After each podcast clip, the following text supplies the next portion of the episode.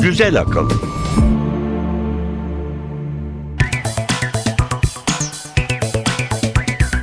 Merhaba, Güzel Akıl 50. bölümde beraberiz. Ben Elif Yılmaz. Ben Emre Üç kardeşler. Kısa bir tanıtımımız var bugünkü programa dair. Önce onu dinleyelim. Güzel akılda bu hafta. Küresel ısınmanın numaraları bitmiyor. Şimdi de kafayı Kuzey Buz Denizi'ne taktı. Okyanusun savunmasını çökertip denizin dengesini bozacakmış. Tedbiri elden bırakmamalı. Ne gerekiyorsa yapmalıyız. Onunla konuşup onunla yiyor, onunla yutuyoruz.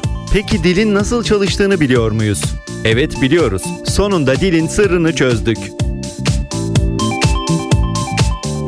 Minik bahçenize biraz daha fesleğen dikin. Bırakın diğer bitkilerinizi büyümeye ikna etsin. Belki de küresel açlık sorununa çare olacak. Size çok da anlamlı gelmeyebilir ama dünyanın bir kısmının en önemli sorunlarından biri temiz içme suyu bulamamak.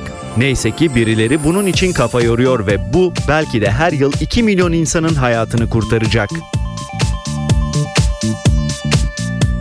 Göz tembelliği tedavisinde eğlenceli, hareketli ve hatta vurdulu kırdılı çözümler zamanı.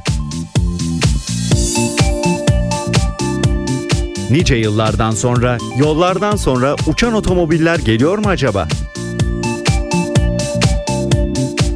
Yosun deyip geçmeyin. Dirisi de işe yarıyor, kurusu da. Bak şu şifre sorana. Ortaokul öğrencileri okul bilgisayarlarının yönetimini ele geçirdi.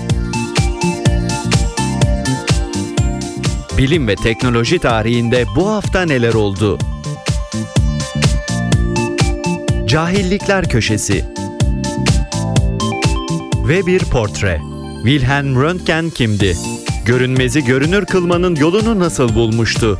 Lise diploması olmadan üniversiteye gidip dünyanın en önemli bilim insanlarından biri olmayı nasıl başarmıştı? Keşfettiği ışınlara neden düzgün bir isim verememişti? Güzel akıl. Bilim haberleriyle başlayalım. Küresel ısınmanın etkilemediği doğa parçası yok doğal olarak.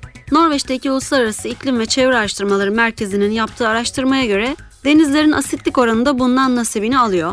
Karbondioksit salımını hemen durdursak bile Kuzey Buz Denizi'nde suyun kimyasal yapısının sanayi dönemi öncesine dönmesi on binlerce yıl alacak. Karbondioksit havadan emildiği takdirde tuzlu deniz suyunun asitlik oranı artıyor. Peki neden Kuzey Buz Denizi diğer denizlerde olmuyor mu bu olay?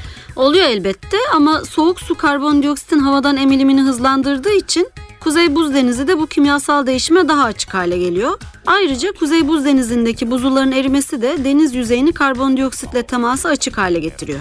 Çünkü eriyen buzullardan ve nehirlerden gelen tatlı su deniz suyu üzerinde ince bir tabaka oluşturuyor ve pH derişimini düzenleyen iyonların yoğunluğunu azaltıyor. Oysa buzullar kapak görevi görüyordu ve karbondioksit emilimini engelliyordu. Peki asitlik oranının artması neden bu kadar önemli? Her şeyden önce ticari olarak çok değerli olan bazı balık türleri ve diğer deniz canlıları bundan etkilenecek. Ayrıca çevre konusu bir bütün. Yani gerçekten Amazon'da bir kelebeğin kanat çırpması kim bilir nerelerde neleri değiştirecek, neleri etkileyecek henüz tam olarak bilemiyoruz. Ama gerçekten dikkatli olmak gerekiyor. Çevreye verilen zararı en aza indirgemek için gereken önlemlerin alınması lafta kalmamalı. Kesinlikle. Sıradaki haberimiz Konuşmak, bir şeyler yemek ya da yutmak için dilimizi kullanıyoruz ama dilin nasıl iş gördüğü konusunda hala çok şey bilmiyoruz. Çok gizemli bir organ. Dilin sırlarını ortaya çıkarmak isteyen araştırmacılar insan dilinin 3 boyutlu bilgisayar modellemesini yaptılar. Modelde insan anatomisini görselleştirmeyi amaçlayan Human Vision Project'ten elde edilen veriler kullanıldı.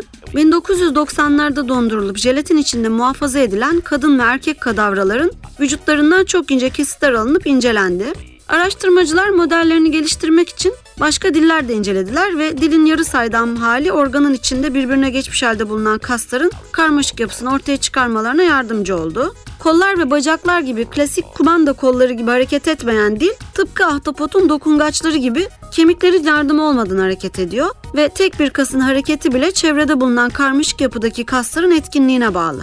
İşte bu kısım bilim insanlarının tam olarak kavrayamadıkları şeydi. Anatomical Report'ta yayımlanan rapora göre yeni modelde her bir kasın yeri, birbirleriyle ve çeneyle olan ilişkileri ve birlikte nasıl iş gördükleri gösteriliyor. Yani işlev bir nevi tek kas gibi mi? Tam olarak tek kas gibi değil ama böyle algılayabiliriz. Çünkü sonuçta toplam hareket evet tek kas hareketi gibi. Kaslardan çoğu büyük oranda çakıştığı için belki de en iyisi bunlara tek bir kas muamelesi yapmak diyor araştırmacılar. Biz zaten öyle yapıyorduk. Onlar da bundan sonra artık gönül rahatlığıyla yapabilirler bu yorumu. Ellerinde ispat da var üstelik. Evet. Sıradaki haberimiz. Bahçende fesleğen varsa sırtın yere gelmez diye bir atasözü var mı yoksa ben mi uydurdum? Onu ben dereotu ile olan biliyordum ama. Yani yoksa bile bundan sonra olacak inan bana fesleğenle ilgili.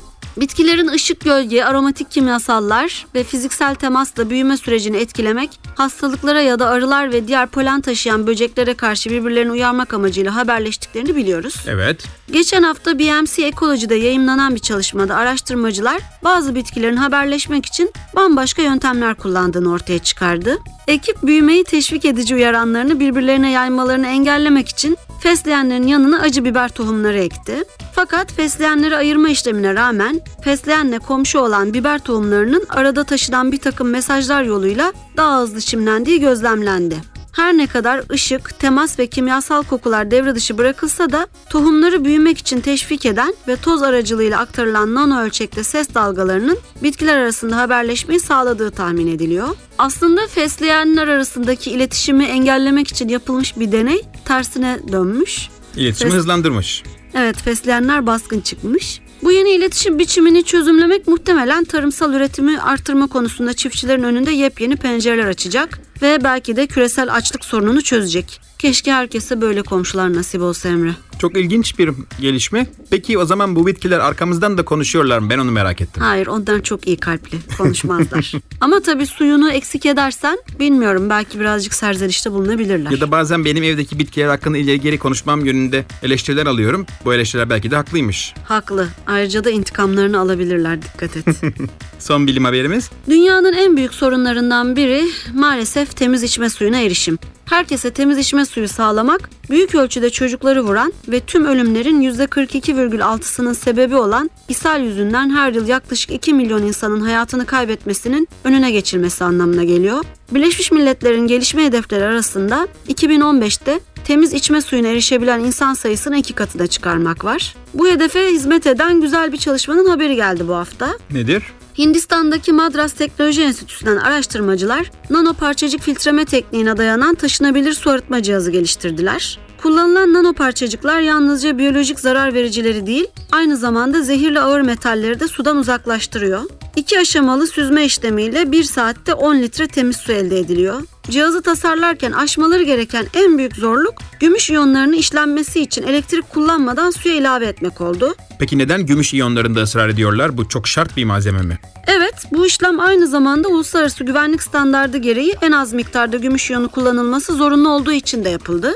Bunun için içerdiği gümüş nano parçacıklarını kilimsi bir maddeden oluşan kafes benzeri yapılara hapseden yeni bir malzeme geliştirdiler. Mikropları öldürmek ya da ağır metalleri çekmek gibi ayırma ve süzme işlemlerini yapmak üzere de başka nano parçacıklardan yararlandılar. Yani ilk aşamada bakteri ve diğer mikroorganizmalar etkisiz hale getiriliyor. İkinci aşamada da kurşun ve arsenik gibi ağır metaller emiliyor. E bu zaten yapılıyordu çeşitli yöntem ve cihazlarla diyebilirsiniz ama bu cihazın farkı kullanılan yeni malzeme ve yöntem sayesinde yapılan filtreleme işleminin gerçekten çok ucuza mal edilmesi. Yıllık maliyeti sadece 3 dolar ve yılda 3600 litre temiz su üretilebiliyor. Bu da 4 kişilik bir ailenin ihtiyacını karşılıyor diyor uzmanlar. Çok güzel bir gelişme. Umarız hızla kullanıma girer. Evet hele ki az gelişmiş ülkelerde temiz su erişiminin sınırlı olduğu düşünülürse bu kadar ucuz bir teknolojinin icat edilmiş olması çok önemli. Çok hayat kurtaracaktır. Evet bilim haberlerinin sonuna geldik. Bir şarkı dinleyelim biz senden. Konuşan bitkiler haberimizden sonra Peggy Lee'den dinleyelim. Please don't talk about me when I'm gone. Lütfen ayrıldığımızda arkamdan konuşma. Please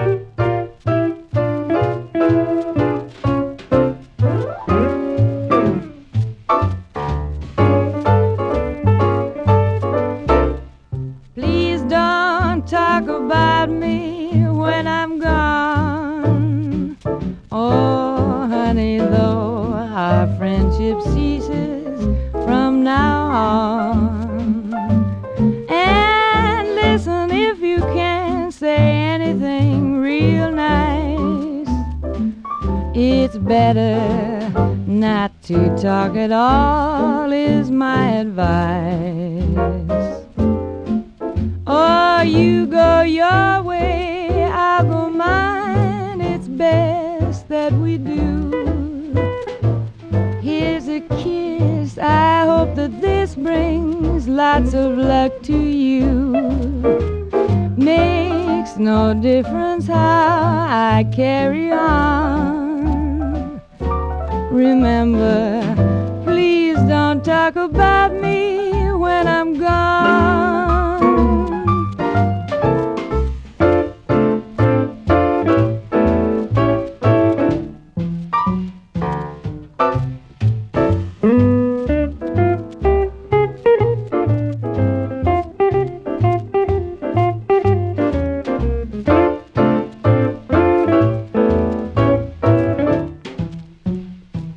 Güzel akıl.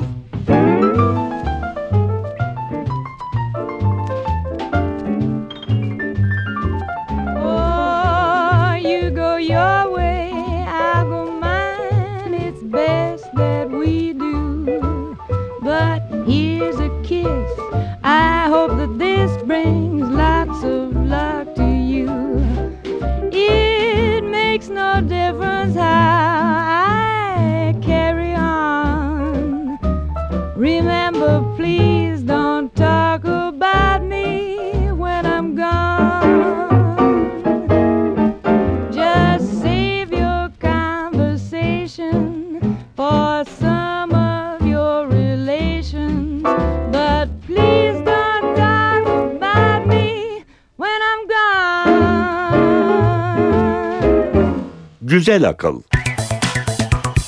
Teknoloji haberleriyle devam edelim.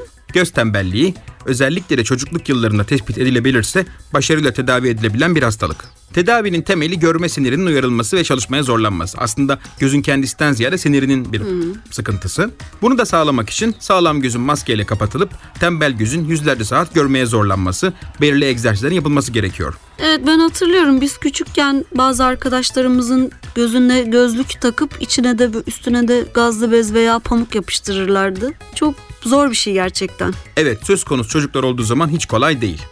Aileler ile çocuklar arasında başka türlü sinir savaşlarına yol açıyor. Açmaz mı? Nottingham Üniversitesi'nden Alex Fox'un projesi bu tedaviyi çocuklar için neşeli ve hatta heyecanlı hale getirmenin yolunu buldu. Öyle mi? Nasılmış? Özel bir gözlükle oynanan bilgisayar oyunları.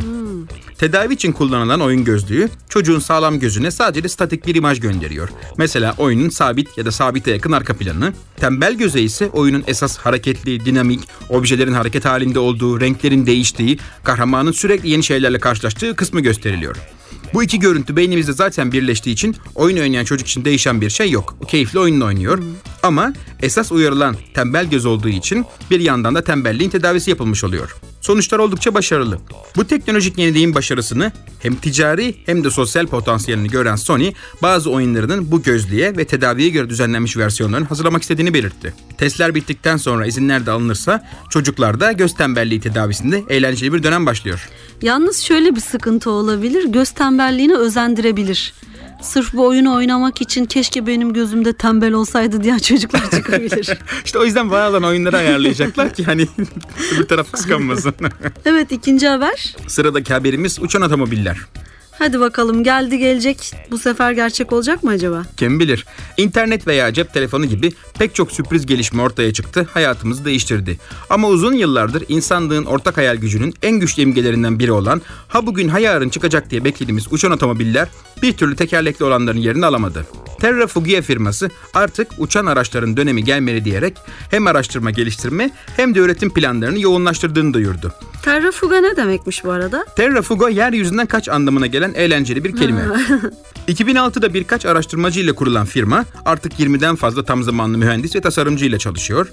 Firma geçenlerde ilk prototip modelini açıkladı. Yani aracı daha da geliştirmek için finansör ve yatırımcı arıyorlar. TFX ismini verdikleri uçan otomobilleri bir sürücü ve üç yolcu kapasiteli, helikopter gibi dikey iniş ve kalkış yapabilen ve ortalama bir otomobil boyutlarında.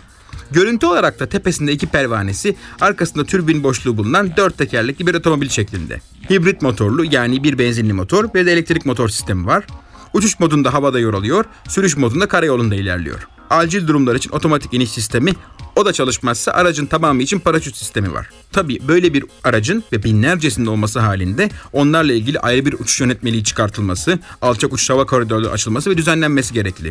Terrafugia bu konuda çalışmalar içerisinde görünüyor. Fiyat hakkında ise bir açıklama yok. Üretim süreci başarılı tamamlandıktan sonra fiyatı belirleyeceklerini söylüyorlar. Evet üçüncü haber. Deniz yosununun tek işlevi denizde ya da plajda ayağımızı gıdıklamak ya da suşimize lezzet katmak değil elbette. Deniz florasının ve besin zincirinin önemli halkalarından biri yosunlar. Evet insanlar sadece kendilerini besin zincirinin en önemli halkası zannediyorlar ama e, hiçbir işe yaramadığını düşündükleri yosun bile bayağı bir işlev sahibi. Kesinlikle. Ne var ki kıyıya vurdukları zaman yosunlar işlevlerini yitirmiş haldeler. Turistik bölgelerde rahatsızlık vermesinler diye bir an önce toplanıp uzaklaştırılıyorlar ve de bunları yapmak için çok enerji ve emek de harcanıyor. Yosunları toplarken önemli miktarda deniz kumu da arada heba oluyor. İspanya, Alicante Üniversitesi'nden araştırmacıların geliştirdikleri teknoloji sayesinde yosunlar artık çöp değil yakıt olarak değerlendirilecek. Uzunca bir kamyona monte edilmiş 3 odalı bir sistem var. Oda derken her biri birkaç ton hacminde tanklar bunlar. Uzun bir kamyonda yan yana sıralanmış. Birinci odada yosunların deniz suyu süzülüyor. Bu sırada kumları da suyla beraber plaja geri bırakılıyor. İkinci odada yosunlar üzerlerindeki tuzdan arındırılıyorlar.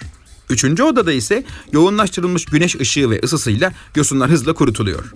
Bu noktadan sonra da yakıt olarak kullanılmak üzere biyoenerji santrallerine taşınıyorlar. Bu kuru yosunlar için bir alternatif kullanım alanında Alman Fraunhofer Enstitüsü'nün geliştirdiği yosundan mamul bina izolasyon panelleri. Yani ister yak ister tak. Evet son haber. Son haberimiz oldukça eğlenceli. Geçenlerde Alaska Schoenberg Ortaokulu'nda bir grup öğrenci okulun bilgisayarlarının kontrolünü ele geçirdiler. Muzip öğrenciler sistemin yönetici admin şifrelerini herhangi bir şifre kırma ya da hacking programı kullanmadan phishing olarak adlandırılan aldatma yöntemini ele geçirdiler. Yani salt bilgisayar mühendisliği yaparak değil de biraz daha çok sosyal mühendislik de yaparak. Öğrenciler bir yazılımda güncelleme yapılması gerektiğini söyleyen basit bir sahte yazılımı öğretmenlerin bilgisayarlarına çalıştırıyorlar. Öğretmen de bu programın sahte olduğunu anlamadan yönetici ismini ve şifresini giriyor. Program güncellemesi başlasın diye. Tabi şifreler doğrudan çocukların kucağında. Kendi kendilerine veriyorlar yani bu Evet. güzel. Durum okulun diğer öğrencilerinin kendi bilgisayarlarını garip bir şeyler olduğunu fark etmesiyle açığa çıktı. Yani öğretmenler hala durumun farkında değil. Çocuklar kendileri mi ispiyonlamışlar? Diğer öğrenciler yani bütün öğrenciler o ekibin parçası değil herhalde. Küçük hackerların diğer öğrencilerin ya da öğretmenlerin kişisel bilgilerini çalmak, kullanmak gibi kötü bir niyetleri olmadığı anlaşılınca olay okul tarihine muzip bir yaramazlık olarak kaydedildi. Evet teknoloji haberlerinin de sonuna geldik. Bir parça daha dinleyelim. Göz tembelliğinin eğlenceli tedavisi haberinden sonra Gözlerinin Karanlığında isimli güzel tangoyu dinleyelim Alpay'dan.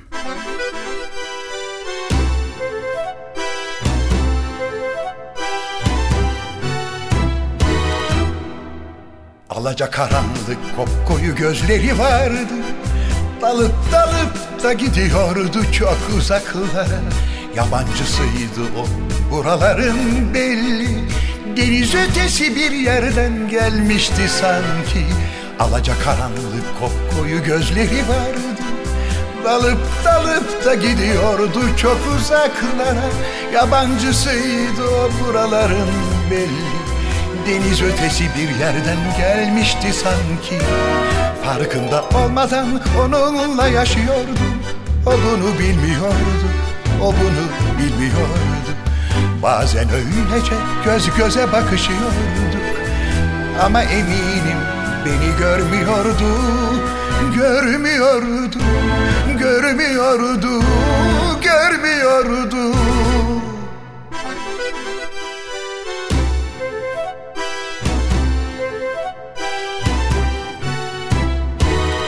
Güzel akıl. Alaca karanlık kopkoyu gözleri vardı.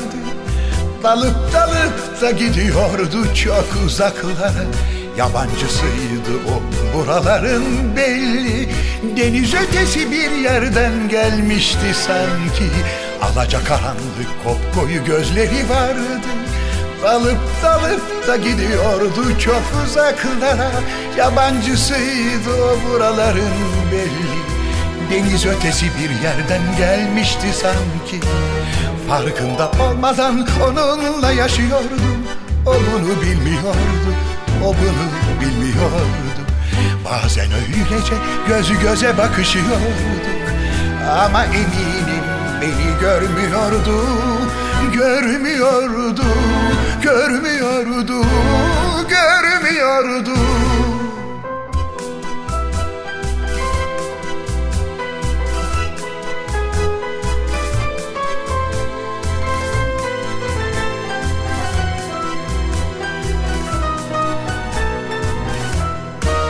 Farkında olmadan onunla yaşıyordu O bunu bilmiyordu O bunu bilmiyordu Bazen öylece göz göze bakışıyordu Kaybolmuştum gözlerinin karanlığında Kaybolmuştum, kaybolmuştum, kaybolmuştum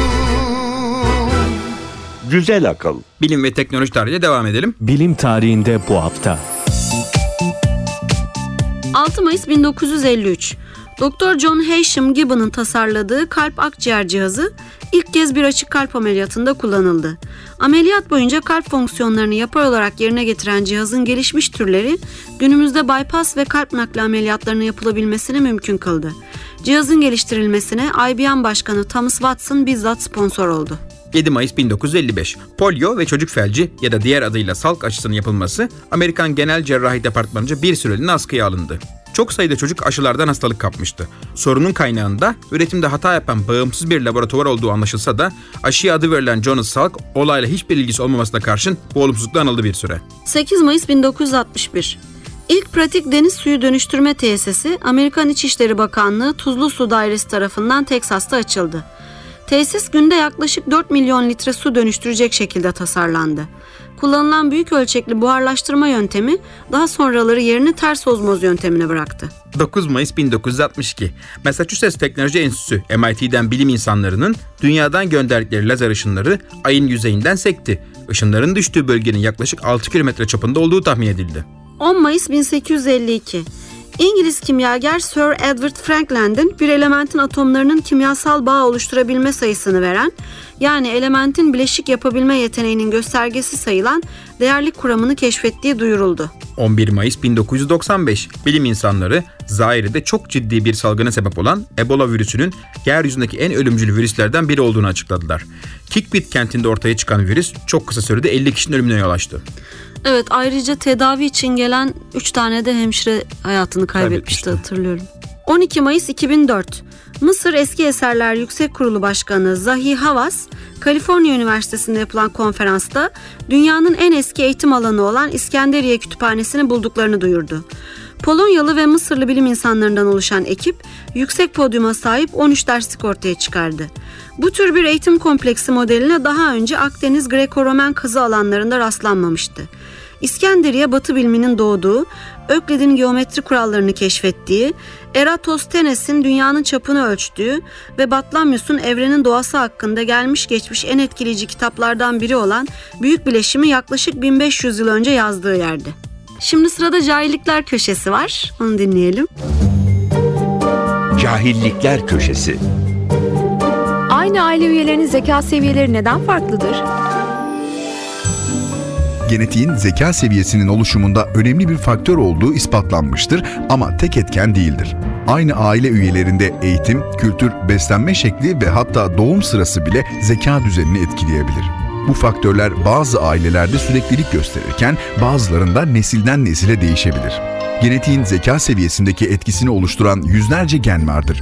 Bu genler nesilden nesile aktarılarak ve karışarak aynı aile içindeki her bireyde farklı zeka seviyeleri oluşmasına neden olur.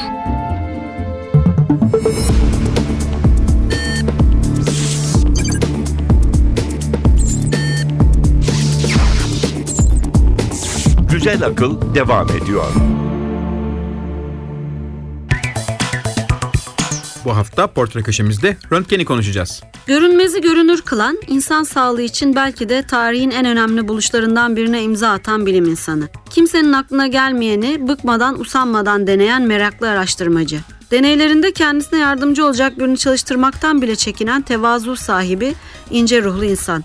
Bilimden aldığını yine bilime veren, yalnızca mal varlığını değil belki de sağlığını da bilime adayan vefakar fizikçi, tıpçı. Röntgene devam etmeden önce Yevgeni Kisin'den kısa bir Chopin yorumu dinleyelim.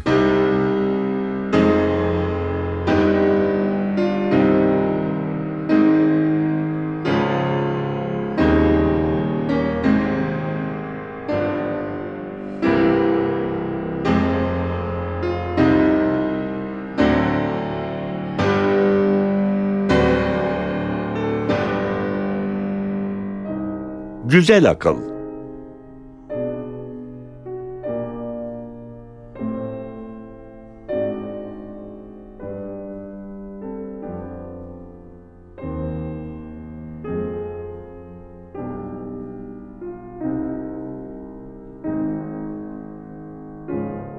Güzel akıl.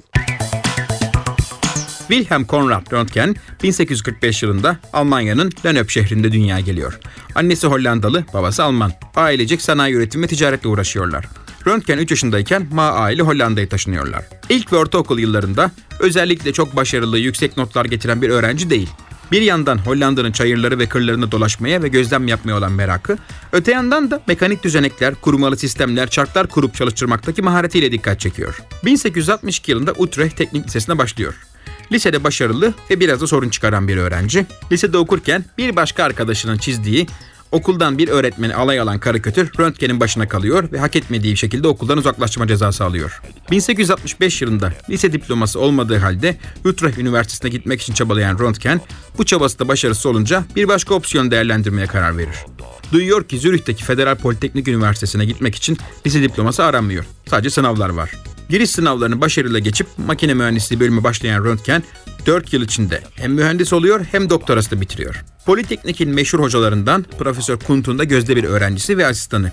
Profesör Kunt 1870 yılında Würzburg Üniversitesi'ne transfer olunca Röntgen'i de asistan olarak oraya transfer etmek istiyor. Fakat burada da klasik dillerde eğitim olmadığı için Röntgen'e sorun çıkartıyorlar. Sürekli bir takım aksiliklerle karşılaşmış ama neyse ki bunları atlatmanın bir yolunu bulmuş hep. Evet ki daha sonra Würzburg'a profesör olarak dönecek. Evet, bilimin kahramanları engel tanımaz. Her türlü engeli aşmasını bilirler. Wilhelm Röntgen'in ilk bilimsel çalışması 1870'te yayımlanan gazların özgül ısıları üzerine olan makaleyi kristallerin ısıl iletkenlikleri üzerine olan makale izliyor.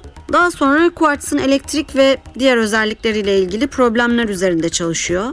Çeşitli sıvıların kırılma indisleri üzerinde basıncın etkisi, elektromanyetik etkiyle polarize ışık düzlemlerinin değişimi, suyun ve diğer sıvıların sıkıştırılabilirliği ve sıcaklığı fonksiyonlarının çeşitliliği, piyozoelektrik gibi başka konularda da araştırmalar yapıyor.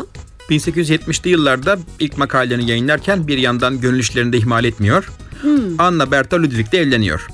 Anna ile tanışması çok hoş. O sıralarda Anna babasının işlettiği bir kafede çalışıyor ve genç Röntgen de kafenin müdavimlerinden. Genç Röntgen de orada tabiri caizse Anna Berta'yı röntgenliyor herhalde. Eh yani şimdilerde gün boyu kafelerde çalışan freelance yazar ve çizerlerin öncüsü durumunda Röntgen. Anna meşhur şair Otto Ludwig'in de kuzeni. Genç çiftin çocukları olmuyor. Bunun üzerine 1887'de evliliklerin 15. yılında Anna'nın erkek kardeşin çocuğunu evlat edinecekler. O dönemlerde kardeşinin çocuğunu evlat edinmek zaten sıkça yapılan bir şey. 1874'te hem Kunt hem Röntgen Strasbourg Üniversitesi'ne geçiyorlar. Üniversitede ders vermeye başlayan Röntgen 1875'te Württemberg Tarım Akademisi'nden profesör unvanı alıyor. Tarım Akademisi'nde fizik profesörü herhalde 101 temel fizik dersi veriyordur diye düşünüyorum ben. Herhalde kadro vardı orada. Bir de o zamanlar görüyorsun branşlar arası geçişkenlik çok fazla zaten. Biraz da ondan olsa gerek. Evet. 1876'da gene Strasbourg'a bu sefer fizik profesörü unvanıyla dönüyor ve 1879'da Gießen Üniversitesi Fizik Bölüm Başkanı. 9 yıl sonra 1888'de ise daha önce ona klasik dil eğitimi olmadığı için asistanlıkta bile sorun çıkaran Würzburg Üniversitesi'ne Fizik Bölüm Başkanı olarak geri dönüyor. Yani dönüşü muhteşem oluyor. Evet kahraman gibi dönmüş gerçekten. 1900 yılında da Bavyera hükümetinin özel talebiyle Münih Üniversitesi'ne transfer alıyor. Buraya gelmeden önce yalnız 1895'te önemli bir takım çalışmaları var. Önce çok düşük basınçta gaz içinden geçen elektrik akımı olayını inceliyor. Bu konuda daha önce Plüscher, Hittorf, Valery, Goldstein, Sir Crookes, Hertz, von Lennart gibi önemli araştırmacılar çalışıyor ve bu dev isimlerin çalışmaları sonucunda katot ışınlarının özellikleri gayet iyi biliniyor zaten.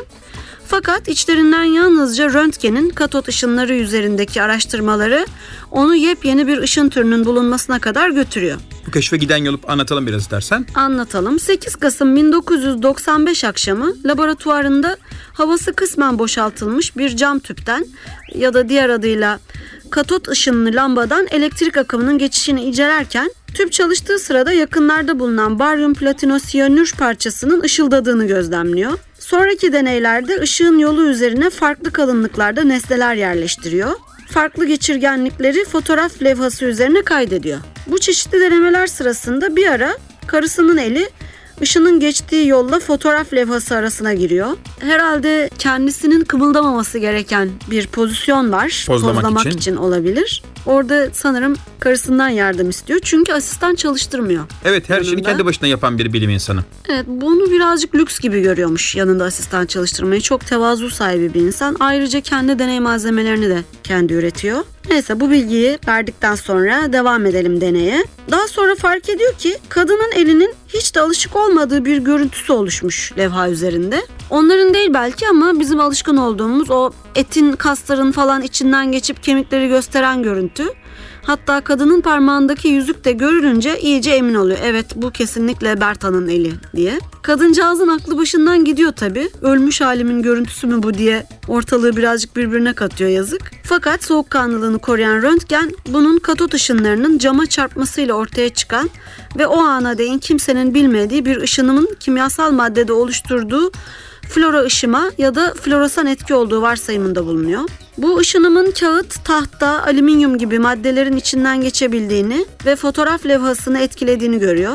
Böylece karısının elinin görüntüsü de ilk röntgen filmi olarak tarihe geçiyor. Ayrıca bu ışınların yansıma ve kırılma gibi ışığa özgü özellikler göstermediği kanısı da varıyor ve bu ışınımın ışıkla ilgisinin olmadığını düşünüyor. Ki daha sonra bu yanlışlanacak. Evet yanlışlanıyor ama o bu nedenle yani niteliğini tam anlayamadığı için matematikte bilinmeyene verilen isim olan X'i seçiyor ve X ışınları diyor bunlara. Ama tabii ışınlar hak ettiği şekilde dünyanın birçok ülkesinde daha sonra röntgen ışınları olarak anılıyor.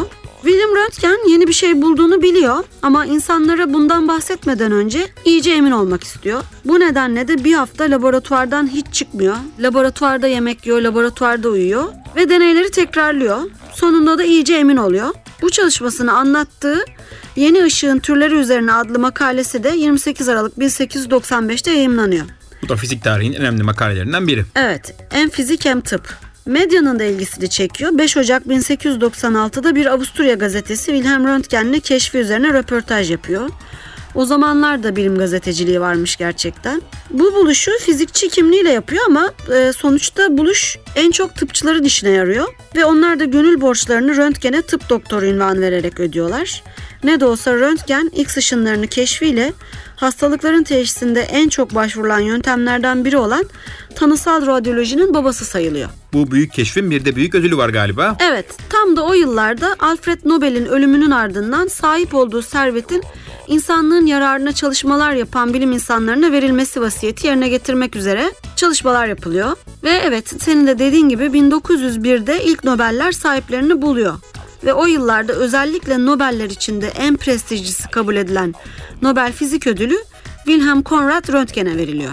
Ödülü kabul ediyor ama ödül parasını kabul etmiyor. Çalıştığı kuruma veriyor. Evet yani Würzburg Üniversitesi'ne bağışlıyor. Nobel ödülünün gelirini çalıştığı kuruma verdiği gibi tıpkı Pierre Curie'nin de daha sonra yapacağı şekilde keşiflerin patentini almıyor Röntgen ve bu bilgilerin herkese açık olmasını sağlıyor. Evet herkes kullansın herkes yani insanlık faydasına bir şey yaptıysam diyor. e, bunu kendi tek elimde barındıramam. Herkesin kullanımına sunayım istiyor. Fakat bu arada Birinci Dünya Savaşı patlak vermek üzere. Zaten o verdiği ödülden dolayı bir gelir kaybı var. Ama Birinci Dünya Savaşı'nın başka etkileri de oluyor hayatında. Evet 1900'lerin başında ailesi Amerika Birleşik Devletleri Iowa'da ve Röntgen de Amerika'ya göç etmeyi planlıyor. Hatta Columbia Üniversitesi'nde işi de hazır ve biletini de almış. Ne var ki 1914'te patlayan Birinci Dünya Savaşı bu seyahat planlarına engel oluyor. Evet hem de ekonomik kriz de onu vuruyor ve bayağı kötü zor zamanlar geçiriyor. Yaşamının son yıllarında çok aç açıkta kalmasa da finansal zorluk içinde olduğundan zamanının çoğunu Münih'teki krevinde geçiriyor. Evet para sahibi olmasa da çok fazla ödül Fahri Doktora ünvanı alıyor. Pek çok şehre ve sokağa ismi veriliyor meydana. Evet bunlar hep 1896'da aldığı Rumford ve Medduici madalyaları ya da ertesi yıl aldığı Elliot Cresson madalyası gibi çok prestijli ödüller. Hatta ölümünden sonra 2004'te de atom numarası 111 olan elementi ona ithafen röntgenyum adı veriliyor. İnsanlık sağlığı için bu kadar önemli bir buluşa imza atıyor ama maalesef kansere yenik düşmekten kurtulamıyor William Röntgen. 10 Şubat 1923'te bağırsak kanseri nedeniyle hayatını kaybediyor. Bu bağırsak kanseri acaba X ışınlara çalışmaktan mı oldu yoksa alakası mı yoktu hala çözülmemiş bir muamma sanırım. Evet bir takım şaibeler var. Olma olasılığı çok yüksek diyenler de var. Fakat bu ışınlarla ilk çalışan insan olmasına rağmen çok bilinçli davrandığı, kendini korumayı iyi bildiği de söyleniyor. O yüzden bunu bilemiyoruz. Röntgen, X ışınlarının canlılık üzerine potansiyel risklerinin daha başından beri farkından biri olarak bu laboratuvarlarda çok iyi korunmak gerektiğini de fark etmiş ve buna da öncülük etmiş biri. Evet, maalesef William Röntgen aramızdan ayrılıyor ama tüm insanları hatta canlıları bu kadar birebir etkileyen önemli bir buluşa imza attığı için hep hatırlanacak ve hatta belki de hiçbir bilim insanına nasip olmayacak şekilde adı her daim anılacak William Röntgen'in. Günümüzde pek çok yeni görüntüleme teknolojisi çıksa da basit, ucuz ve önemli bir yöntem olarak röntgen ışınları hala çok sık kullanılıyor. Evet, röntgen her zaman hayatımızda olacak. Ama biz bu haftada süremizin sonuna geldik. Bir şarkıyla veda edelim yine. Röntgen sayesinde hepimizin boy boy X ışınına çekilmiş resimleri var. Kapanış parçamız Robert Miles ve Trillo Kurtu'dan gelsin. Büyük resim, The Big Picture. Hoşçakalın. Hoşçakalın.